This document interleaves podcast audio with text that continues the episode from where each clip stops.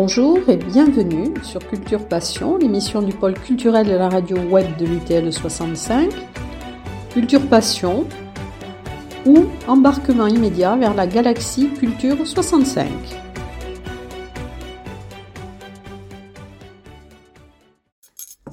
Alors bonjour Yvan Moran. Bonjour. Merci donc de, nous accorder cette interview avant la deuxième représentation du, procès Eichmann à Jérusalem.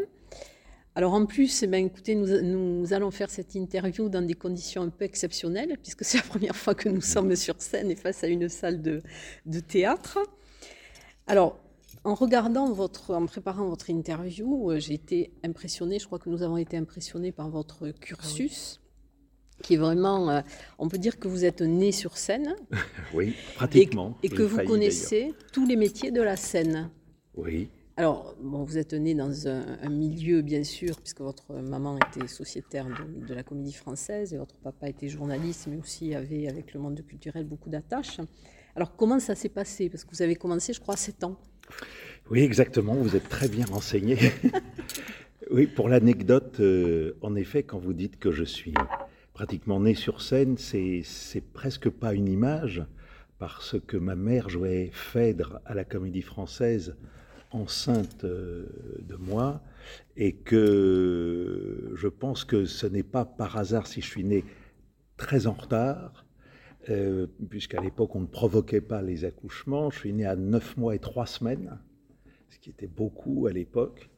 Et euh, c'est comme si ma mère avait voulu attendre la fin de la série de Phèdre à la Comédie Française et je suis né tout de suite après. Donc quand vous dites que je suis né sur scène, c'est plus qu'une image, ça a été à quelques jours près, euh, ça a être une réalité. Naître sur le plateau de la comédie française, quand même, je regrette qu'elle ait, retardé l'échéance. Euh, non, mais plus sérieusement, en effet, comme vous l'avez dit, euh, j'avais pas beaucoup de choix sur mes choix professionnels, à moins de, de faire exactement le contraire de tout ce qu'avait fait ma famille.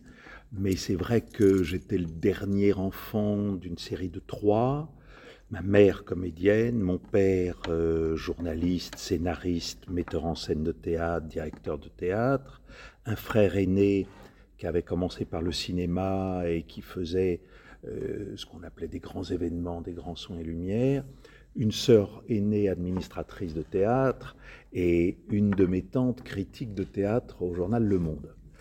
Euh, donc, sans parler des autres branches de la, la famille, on trouve aussi des, des artistes. Donc, soit je plongeais dans ce bain, euh, soit euh, j'étais en révolte contre mon milieu et je devenais euh, notaire ou que sais-je. mais il se trouve qu'en effet, j'ai plongé. J'ai été très vite passionné par, par l'atmosphère des théâtres. Et en effet, comme mes parents s'occupaient de plusieurs festivals dont un l'été où ils allaient régulièrement. Euh, quand j'ai eu 7 ans, presque 8 ans, euh, un petit peu avant mes 8 ans, en effet, euh, je me souviens encore de cette, de cette, conversation dans le train avec mon père, comme quoi il y a des choses qui marquent et qui restent à travers les années, où il m'avait dit, c'était un homme qui avait c'était un, russe très, très imposant physiquement, euh, dont j'avais un peu peur, quoi, tout en ayant beaucoup d'admiration et beaucoup d'amour. Euh, enfin, il m'impressionnait beaucoup. Et dans le train, comme un adulte, il m'a dit euh, Écoute, j'ai l'intention de ce que tu m'aides sur ce spectacle, sur la réalisation de ce spectacle. Euh, je te demande simplement le plus grand sérieux euh, et de, faire tout ce que je te demanderai et de le faire avec sérieux. Et moi, évidemment, à peine 8 ans, quand ça fait déjà plusieurs années que tout enfant, on, suit ses parents dans ce genre de, de lieu, de festival, d'occasion, j'étais, mais j'étais transporté. Et en effet, il, a eu la grande preuve d'amour de, me confier des vraies responsabilités euh, euh, sur la réalisation du spectacle, au cours de répétitions. Euh, voilà. Et donc ça a commencé comme ça. Je me suis d'abord intéressé au son. très vite à la lumière. et je vous passe des épisodes, mais mon premier contrat, mon premier engagement professionnel avec un metteur en scène euh, oh, euh, euh, et pas mon père qui avait continué de me former pendant toutes ces années, j'avais, j'allais avoir 15 ans. Mais j'avais pas encore tout à fait 15 ans où j'ai fait mon premier assistanat à la mise en scène. voilà. Et, et, à partir de là, j'ai fait des études de comédien après le bac. Et, le fait d'avoir touché au son, à la lumière, j'ai continué d'être régisseur de plateau, régisseur pour des artistes aussi bien de variété, euh, de la chanson, qu'en tournée, qu'au théâtre. Donc j'ai vraiment touché à tout, ce qui fait que quand à une époque j'ai dirigé un théâtre, euh, il y avait une grande fluidité euh, avec toute l'équipe technique des lieux qui dépendaient de, euh, de ma direction, parce qu'ils ont très vite vu que je n'étais pas un administratif dans son bureau euh, à gérer les choses, euh, en dehors du, fait qu'ils savaient que j'étais comédien et metteur en scène par ailleurs, mais que dès qu'il y avait un problème de matériel, de son, de plateau, de décor adapté, etc., j'étais en capacité de dialoguer avec eux. Et donc ça a été, ça c'est vraiment ce qui me rend le plus heureux euh, quand je regarde mon, mon passé, mon parcours, euh, c'est, j'allais dire, d'aimer tellement le théâtre que, en effet, j'ai aussi bien écrit, adapté, mis en scène, joué, et je continue, euh, à l'âge que j'ai maintenant, à faire de la création lumière pour d'autres metteurs en scène qui me le demandent, parce que à partir du moment où je suis sur un, plateau de théâtre et où je peux aider à une transmission, à, une, à, à transmettre une création, à transmettre un texte, que ça soit encore une fois dans la création d'éclairage ou dans le jeu de comédien, je suis heureux. Donc euh, pour l'instant, euh, tant que j'ai la force, continue. Et vous avez aussi alors euh, ces éligues, je crois, pour des mises en scène, enfin des, des pièces théâtralisées. Vous avez aussi créé euh, Alors je ne l'ai pas créé. C'est un compositeur fort talentueux qui est venu souvent à Tarbes, d'ailleurs, qui s'appelle Thierry Pécou, euh, qui a créé euh, cet ensemble. Et pendant quelques années, j'en ai été en effet le directeur artistique. Et euh, je, montais les programmes de, cet ensemble musical avec des interventions de texte, avec des créations scénographiques, avec de la lumière.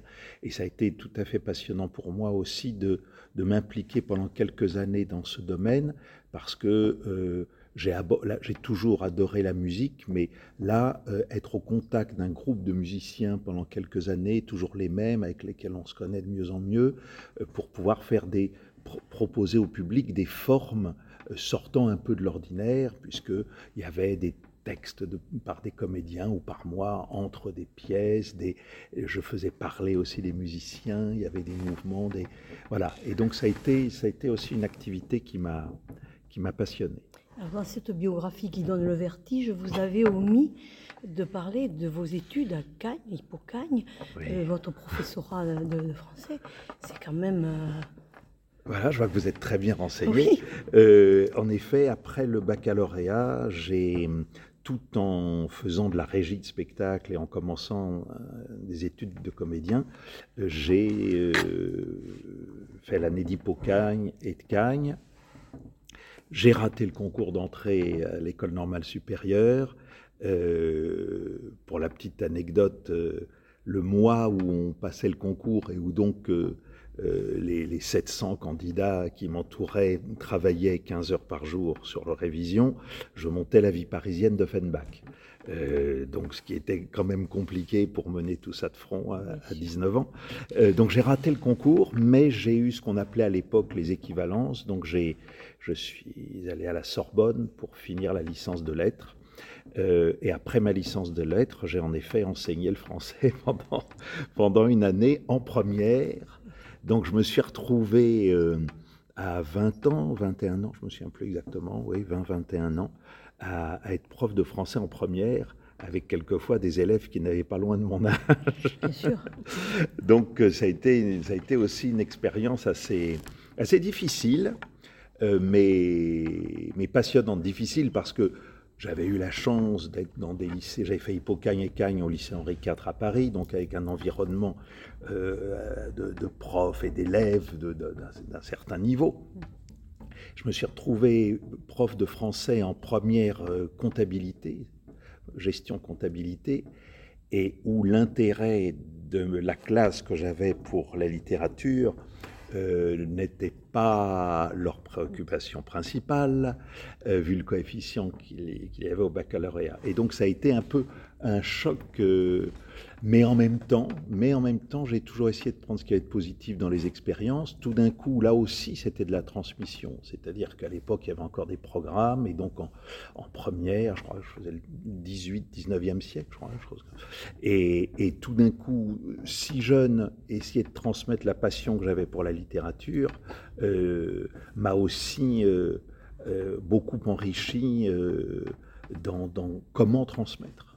Et donc ça, je pense que ça, rejaillit aussi sur, euh, sur mon travail théâtral, en tout cas sur les interrogations que j'ai toujours eues dans mon travail théâtral.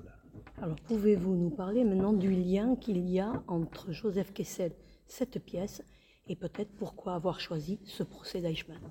Alors, euh, déjà, euh, il y, a un lien, puisqu'on a évoqué, vous avez évoqué ma famille, il y a un lien qui est entre mon père et Joseph Kessel, puisque euh, tous les deux étaient des juifs russes, euh, pas, pas, de la même génération, puisque mon père était né en 16, alors que Kessel était né 18 ans plus tôt.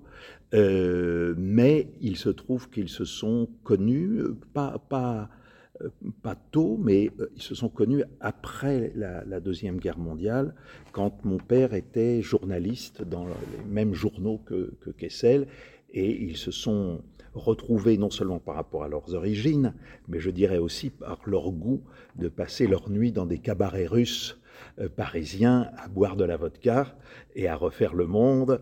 donc il y, a eu, y a eu un lien euh, fort et, très amical entre eux. Bon, ça c'est, je dirais, c'est l'anecdote euh, familiale. Après, euh, j'ai toujours beaucoup aimé Kessel, qui, pourtant, je, suis né à une époque où on le lisait plus tellement, à part étudiait le, comment s'appelle le Lion euh, au, collège, mais on, ne lisait plus vraiment, je trouve, ces grands livres.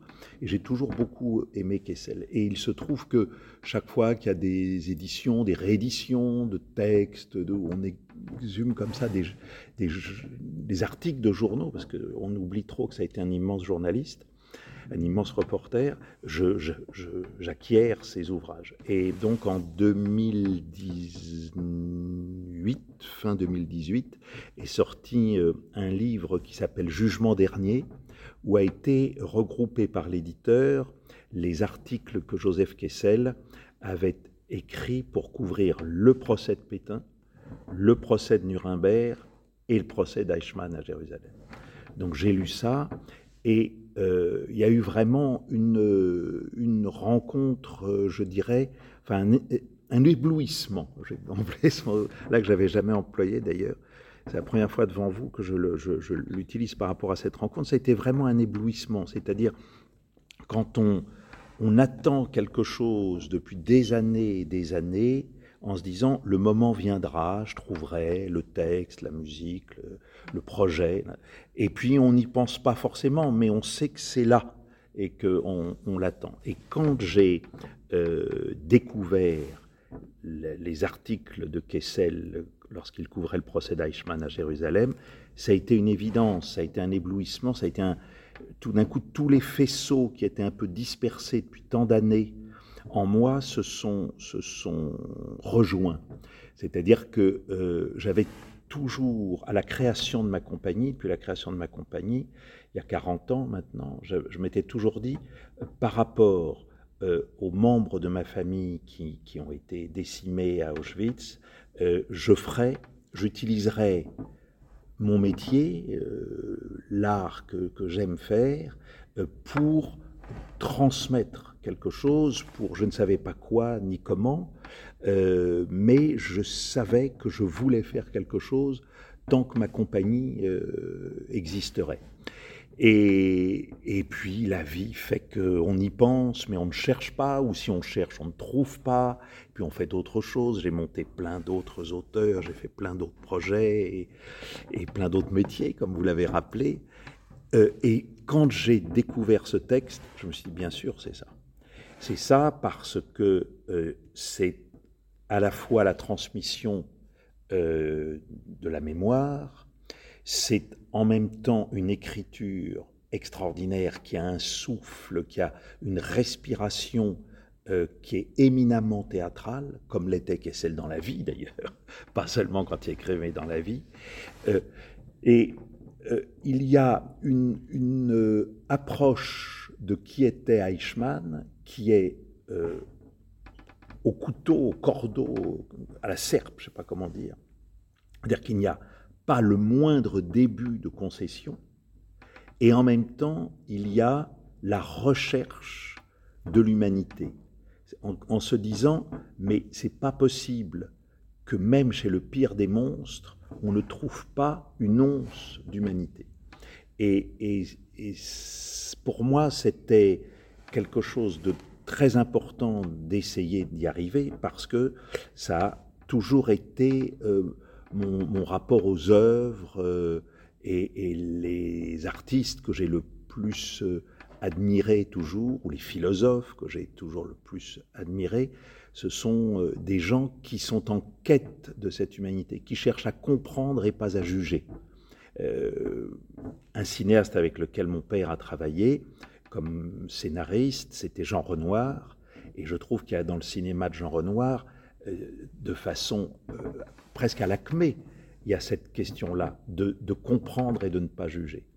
Et, chez Camus, qui est, un de mes auteurs favoris, dont j'ai joué La Chute pendant 200 fois, euh, il y a ça. C'est-à-dire, on n'excuse rien, mais on essaye de tout comprendre. Voilà. Et, donc, tout d'un coup, en, découvrant euh, ces articles, je me suis dit, mais il y a tout ça. Il y a la Shoah, il y a la transmission, euh, il y a cette écriture, il y a cette théâtralité, il y a Kessel, et il y a simplement de dire, il y a le point de vue d'Anna Arendt sur, euh, sur Eichmann, il y a plein de livres qui ont été écrits, et tant mieux d'ailleurs, et sur lui, et sur le procès, et sur la Shoah en général, et les films de Lanzmann, enfin tout ce que l'on sait et qui heureusement existe, mais il y a ce regard très particulier, que je ne mets ni au-dessus ni au-dessous de qui que ce soit, mais très particulier de Kessel euh, sur cet homme auquel il a été, entre guillemets, confronté, euh, comme beaucoup de reporters qui étaient en 61 à, Jérusalem, mais comment lui a vécu cela, comment chaque jour, dans l'urgence d'écrire un article et de le téléphoner euh, tous les soirs au, journal pour que ça sorte le lendemain, dans cette urgence, qu'est-ce qu'il mettait de lui et dans cette façon de regarder les événements, qu'est-ce qu'aujourd'hui, en 2021, on peut en, retirer, comment ça peut nous enrichir euh, dans, un, dans une tentative de regard d'humanité. Voilà donc voilà, il y avait, tout cela qui s'est, mis ensemble à la lecture de ce... Et, vraiment le moment où j'ai décidé de, de monter ce... Le moment de ma lecture où j'ai décidé de faire une adaptation et un montage pour le jouer, ça a été sur l'épisode le plus personnel de Kessel, quand il raconte ce moment à Monaco où euh, il va planquer une famille juive et qui a un petit garçon d'un an et demi qui prend dans ses bras parce qu'il faut se planquer, que le refuge est loin de, Monaco, etc., que l'enfant se, met à pleurer parce qu'il est plus dans, dans, les bras de sa maman, et que Kessel a été obligé, pour sauver leur peau à tous, de lui mettre la main sur la bouche, et où il dit euh, que dans, non seulement pendant ce, procès d'Eichmann, il ressent encore la présence de cet enfant contre lui, mais que la violence qu'il a dû faire subir en lui mettant la main sur la bouche, il a l'impression que c'était euh, l'image, le symbole absolu de ce qu'avaient vécu 6 millions de, de, morts dans les conditions que l'on sait. Et je me suis dit, voilà, le, le Kessel exprime de façon intime et personnelle quelque chose de totalement universel. Quand il dit cette phrase, alors et en multipliant par millions, j'eus en cet instant le sentiment vrai, la pleine mesure, et encore est-ce possible, de toutes les terreurs, de toutes les larmes, de toutes les clameurs, de tous les silences désespérés et de tous les tourments dont Eichmann avait été l'ouvrier et dont il portait la charge à la face des hommes. Et euh, voilà, c'est vraiment, euh, avant même d'avoir fini le livre, qu'en ayant lu cette page-là, je me suis dit, là, il y a du théâtre, et c'est à cet endroit-là que je peux réaliser ce projet qui était dans ma tête, qui était dans, voilà, qui était sous-jacent et que je voulais faire euh, avant de fermer ma compagnie. Et donc, je suis extrêmement heureux d'avoir pu le, le monter. Et en effet, je vais continuer à faire du théâtre comme comédien. J'ai la chance et le bonheur qu'on m'appelle et comme comédien et comme metteur en scène, mais ce spectacle sera le dernier de ma compagnie théâtrale. Elle aura eu 40 ans de vie, en 22, elle aura 40 ans. Et euh, ça suffit de porter une structure pendant 40 ans. Euh, et, évidemment, pour moi, c'est un, une source d'apaisement profond que euh, de finir ma vie de compagnie avec ce, spectacle que, bien évidemment, j'ai voulu dédier à, celles et ceux de ma famille qui ont été déportés, qui sont morts euh, à Auschwitz, et aux autres, évidemment, pas que ceux de ma famille. Alors vous avez créé, donc vous l'avez créé au Festival d'Avignon, au Théâtre de la Gare, donc en Théâtre des Halles. Théâtre des Halles, pardon. Et donc c'était après le confinement. Oui. Et alors ce, qui est très amusant, c'est que le Parvis donc a coproduit cette pièce et que vous y avez retrouvé non, le directeur actuel du Parvis, Frédéric oui. que vous aviez engagé sur la scène nationale d'Albi. Tout à fait. Donc ça a été aussi un concours de... ah bah oui, c'était un grand, grand un, grand bonheur de le, retrouver à cette, euh, à cette place-là. Et, je l'avais connu, euh, euh, il m'en voudra pas de le dire, mais je l'avais connu objecteur de conscience, avec des cheveux jusqu'au milieu du dos, et, je le retrouve directeur de scène nationale, ce qui est formidable, je trouve, pour lui. Et, en effet, c'est moi qui l'avais engagé à la fin des années 90, quand je dirigeais la scène nationale d'Albi. Il a franchi les, postes, quelques-uns sous ma direction et, parce que je l'ai souhaité, et mes successeurs à, la direction de la scène nationale d'Albi ont continué de, le faire monter en grade, si j'ose dire, et c'est tout à fait justifié par rapport à, assez profonde qualité humaine et professionnelle. Mais euh, c'est vrai que, euh, voilà, là aussi, il y a un chemin, c'est-à-dire que euh, c'est Marc Bellit qui m'a qui, m'a un jour sollicité, sachant que j'allais monter ça. ensuite, la directrice qui a précédé Frédéric Esqueré, Marie-Claire Rioux, a mis au point ce, ce, souhait de Marc Bellit de m'accueillir avec ce spectacle et de le coproduire. Et finalement, quand je viens le jouer, c'est Frédéric Esquiré que j'ai engagé il y a 20 ans. Euh, donc euh, là aussi, il y a une belle, il y a un beau cheminement autour de, de ce spectacle et de ma venue ici.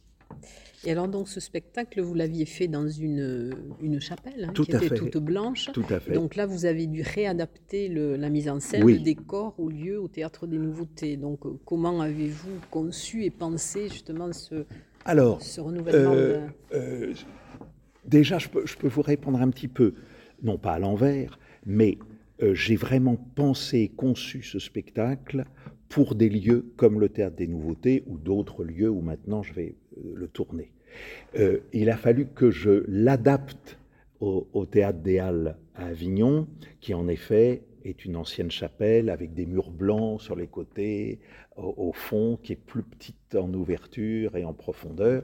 C'est surtout au Théâtre des Halles à Avignon qu'il a fallu que j'adapte cette forme qui a toujours été pensée par moi dans un espace comme celui-ci, euh, comme j'allais dire un vrai théâtre. Voilà.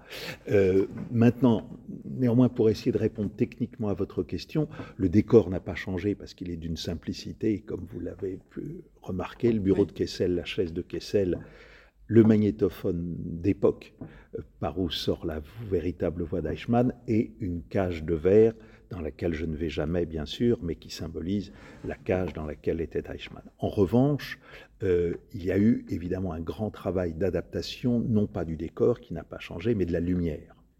Parce que quand on est dans un espace si nu et qu'on joue tant de personnages dans des temporalités différentes, qu'est-ce qui peut accompagner le public dans une espèce de comment ça peut couler sans que le public se dise attends mais là c'est qui mais on est où mais euh, il parle quand il fait quoi?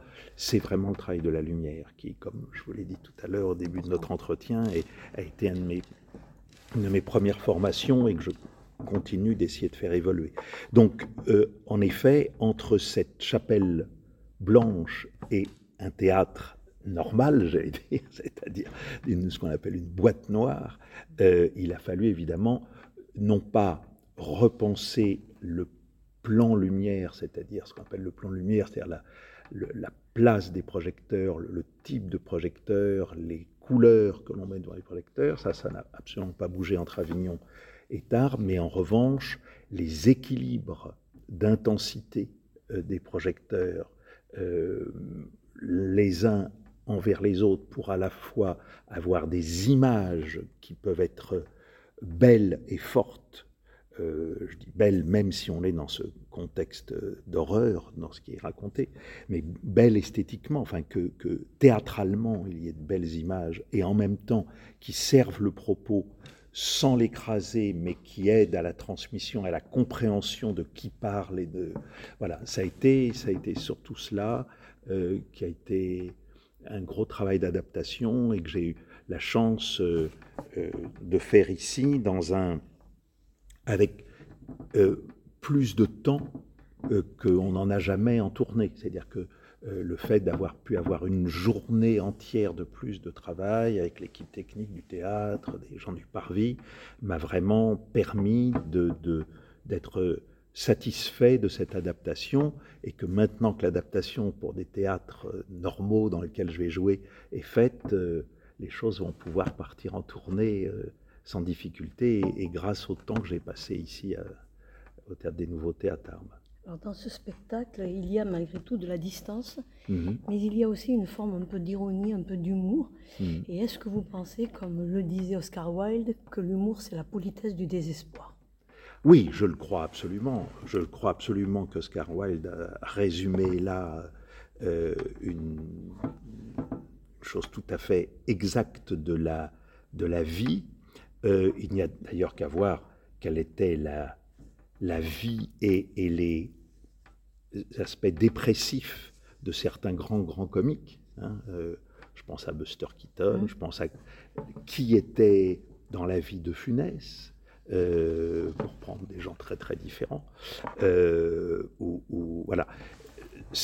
L'humour, oui, est une politesse du désespoir, et je dirais que euh, chez les juifs russes ashkénazes, cette expression, cette formule de Oscar Wilde que vous avez euh, citée à juste titre, euh, prend une proportion absolument immense parce que c'est aussi dans la culture eslave euh, de se mettre à danser et à chanter au moment où, on est le plus désespéré.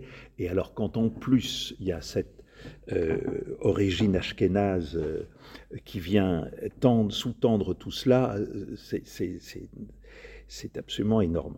et donc, en effet, j'ai essayé de d'avoir cette distance que, que vous évoquez, alors je dirais d'abord de façon égoïste, parce que s'il n'y a pas la distance quand on dit un tel texte, on ne peut pas le dire. Euh, parce que soit on, le dit avec des larmes, soit on le dit dans une colère. Et dans les deux cas, ça n'est pas du théâtre. Et dans les deux cas, c'est pas supportable pour le public. Donc il fallait cette distance, il fallait que j'essaye de toujours pensé pendant une heure vingt, vingt-cinq que dure la, représentation que j'interprète Joseph Kessel comme on interprète euh, Thésée dans Phèdre ou un personnage qui s'appelle Joseph Kessel. Il se trouve qu'il a vécu, il se trouve que je l'ai approché, il se trouve que tout ça. Mais je, joue ce personnage. Et ce personnage, forcément, et dans son écriture et dans sa personnalité, avait cette forme d'ironie et d'humour que vous soulignez et qui n'est absolument pas gênante, même dans l'évocation de ce sujet, parce qu'elle est toujours d'une très très grande intelligence. Euh, la façon dont il raconte les choses, dont il regarde, dont il regardait les choses et dont il les restitue journalistiquement, euh, il y a ce regard de, Kessel qui est à la fois, pour aller dans le sens de la formule d'Oscar Wilde, qui est à la fois totalement torturé intérieurement et qui est euh, convivial dans l'expression. Voilà. Et ça, ça me, touche beaucoup parce que euh, mon père avait les, mêmes origines et j'ai vécu ça enfant, euh, de, toujours cacher, même c'est trop d'ailleurs, mais c'est ressentis profonds derrière une espèce de pirouette comme ça, euh, un peu euh, joyeuse et en même temps, il n'y a pas plus désespéré que la musique russe. Euh, mais, mais voilà, donc je, me suis dit que là aussi, il y avait un code de transmission et de ce sujet et de, du texte de Kessel qui rendait possible théâtralement l'évocation de, de ce procès et de ce sujet. alors justement, hier soir, lorsque nous avons été pour le bord de scène, vous avez évoqué aussi l'histoire du, costume que vous portez.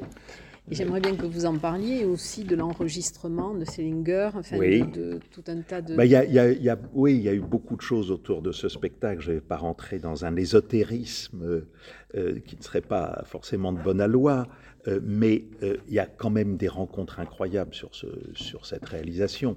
Euh, je cherchais un costume qui pouvait être celui de Kessel en 61. et, donc Bénédicte Necaille, qui, m'a aidé et soutenu dans la réalisation de ce spectacle tout au long de, depuis l'adaptation jusqu'à la réalisation, a demandé, parce qu'elle dirige une des filiales de la Comédie Française, a demandé euh, s'il y aurait un costume du type euh, que pouvait porter Kessel dans ces années-là, euh, quand il allait en Afghanistan, quand il est un peu, un peu comme ça, grand reporter. Bon. Et la chef costumière de la Comédie Française lui apporte un matin important avec plein de costumes, beige, grège, euh, voilà. Et il y en avait, je sais pas, 7, 8, 9, je n'ai pas compté. Et elle, elle, j'arrive, elle me dit, voilà, les costumes ont été livrés, et elle me dit, euh, tiens, j'ai tous regardé, celui-là, je trouve que c'est le plus Kessel, il faudrait voir s'il si, te va. Et il se trouve que à la Comédie Française, tout est gardé il y a des immenses, immenses entrepôts, et non seulement tout est gardé, mais tout est noté. C'est-à-dire que sur un costume, on agrafe, enfin on agrafe, on met des épingles avec le nom de la pièce, en quelle année elle a été créée, quel acteur le portait. Et elle n'avait rien regardé. Et elle sort donc ce costume, et elle prend l'étiquette, et elle me dit, l'œuf, je dis, bah oui, c'est une pièce de Félicien Marceau, 1961, je dis, ah, bah, ça c'est drôle, c'est l'année du procès Eichmann à Jérusalem, et elle me fait, l'acteur c'est Louis Arbe, Arbessier. Et je lui dis, non, c'est pas possible. Et Louis Arbessier était un comédien euh, qui, pendant la guerre, faisait partie de la troupe de mon père euh, en zone non occupée, et en même temps, Louis Arbessier était un chef de réseau de résistance euh, qui permettait euh, à mon père qui en faisait partie d'avoir des faux papiers pour les comédiens juifs, etc. etc. Et ils sont restés jusqu'à la fin de la vie de Louis Arbessier extrêmement proches. Louis Arbessier avec mon frère, avec ma sœur, avec moi. Et ils sont restés amis, comme souvent ce, euh, genre d'amitié né euh, pendant la résistance, pendant la guerre, euh, fait que quoi qu'il se passe et quel que soit le temps qui passe, l'amitié reste. Et je me suis dit, c'est incroyable que pour évoquer ce sujet euh, de, la guerre et de la Shoah, euh, la comédie française et, Bénédicte, sans rien savoir de tout ça, me sortent un costume qui a été porté par Louis Arbessier l'année du procès à Eichmann à Jérusalem. Voilà. Ça, c'est une des, choses que je trouve magnifiques euh, et que je suis très heureux de, porter tous les soirs ce costume. Et, puis, bon, Arbessier, en dehors de mon père, il travaillé avec Jean Villard, il a travaillé enfin, avec des, grands, grands metteurs en scène qui ont laissé un nom dans l'histoire du théâtre français du XXe siècle. Euh, et puis il y a eu la rencontre avec Shlomo Selinger, en effet, parce que forcément, j'ai lu énormément d'ouvrages sur Eichmann, sur le procès de Jérusalem, sur la Shoah. Enfin, je me suis énormément documenté et pour finaliser mon adaptation et pour me nourrir de, qui étaient tous les personnages, Servatius, Hausner, Landau, tout ça. Euh, pour les construire dans le corps, dans la voix, dans le ton. Et euh, j'avais vu la sortie d'un livre qui s'appelait Nuit et lumière de, Shlomo Selinger, que j'ai acheté, parce que j'avais vu sur la quatrième de couverture, c'était un garçon qui, entre l'âge de, 13 et de 18 ans, avait été interné dans neuf camps, neuf camps d'internement.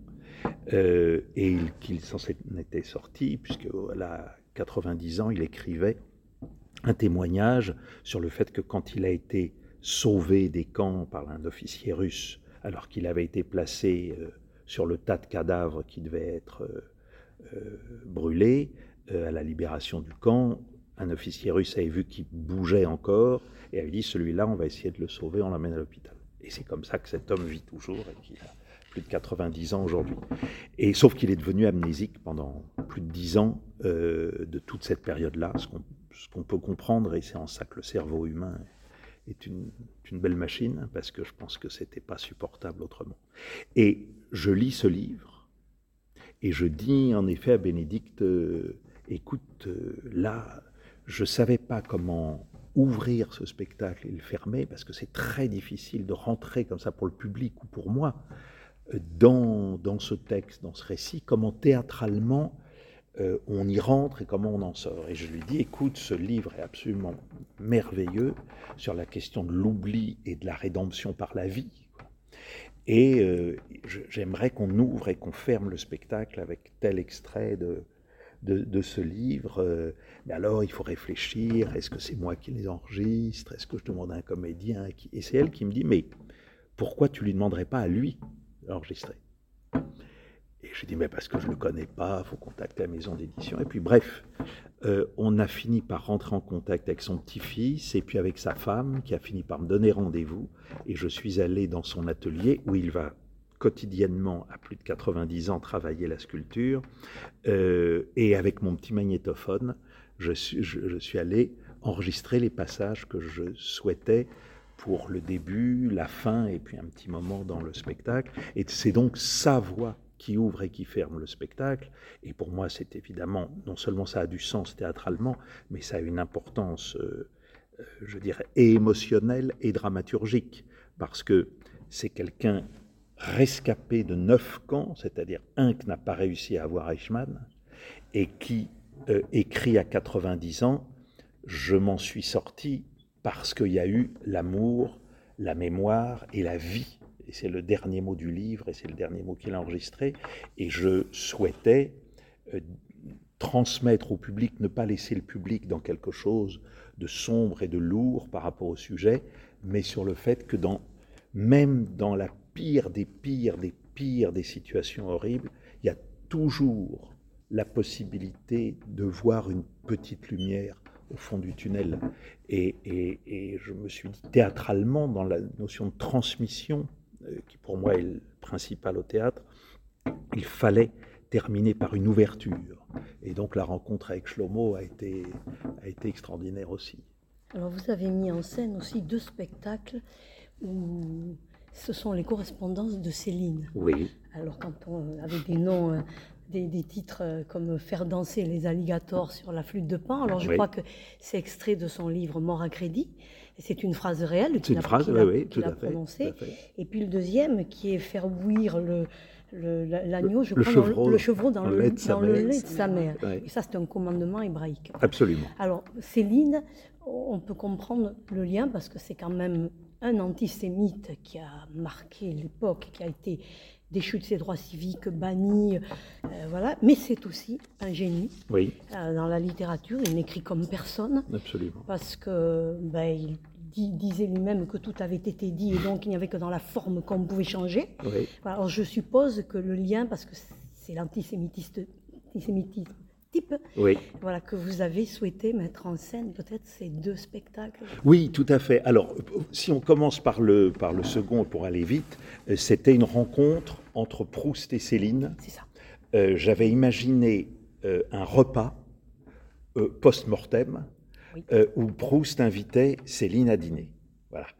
Et le spectacle n'était composé que de phrases de l'un et de l'autre. J'avais pas écrit un mot.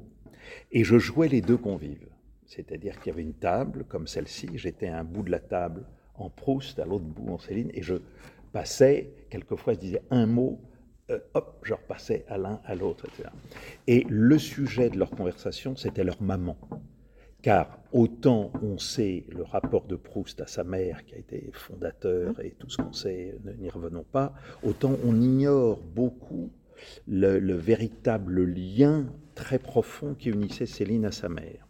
D'abord parce que les liens profonds de Céline, il ne voulait pas les exprimer, parce qu'il trouvait que c'était de la faiblesse de dire qu'on aimait. Et donc je me suis dit, confronter les deux plus grands génies de la littérature française du XXe siècle autour de leur mère, c'est peut-être le seul point qui peut les, les rapprocher, où ils, peuvent, où ils peuvent dialoguer. Et donc, j'ai, avec l'aide de deux spécialistes, l'un de Céline, l'autre de Proust, j'ai composé un dialogue entre ces, deux hommes. Et puis le premier, euh, j'ai le premier parce que je l'avais fait avant, faire danser les alligators sur la flûte de Pan, c'était interprété par Denis Lavant.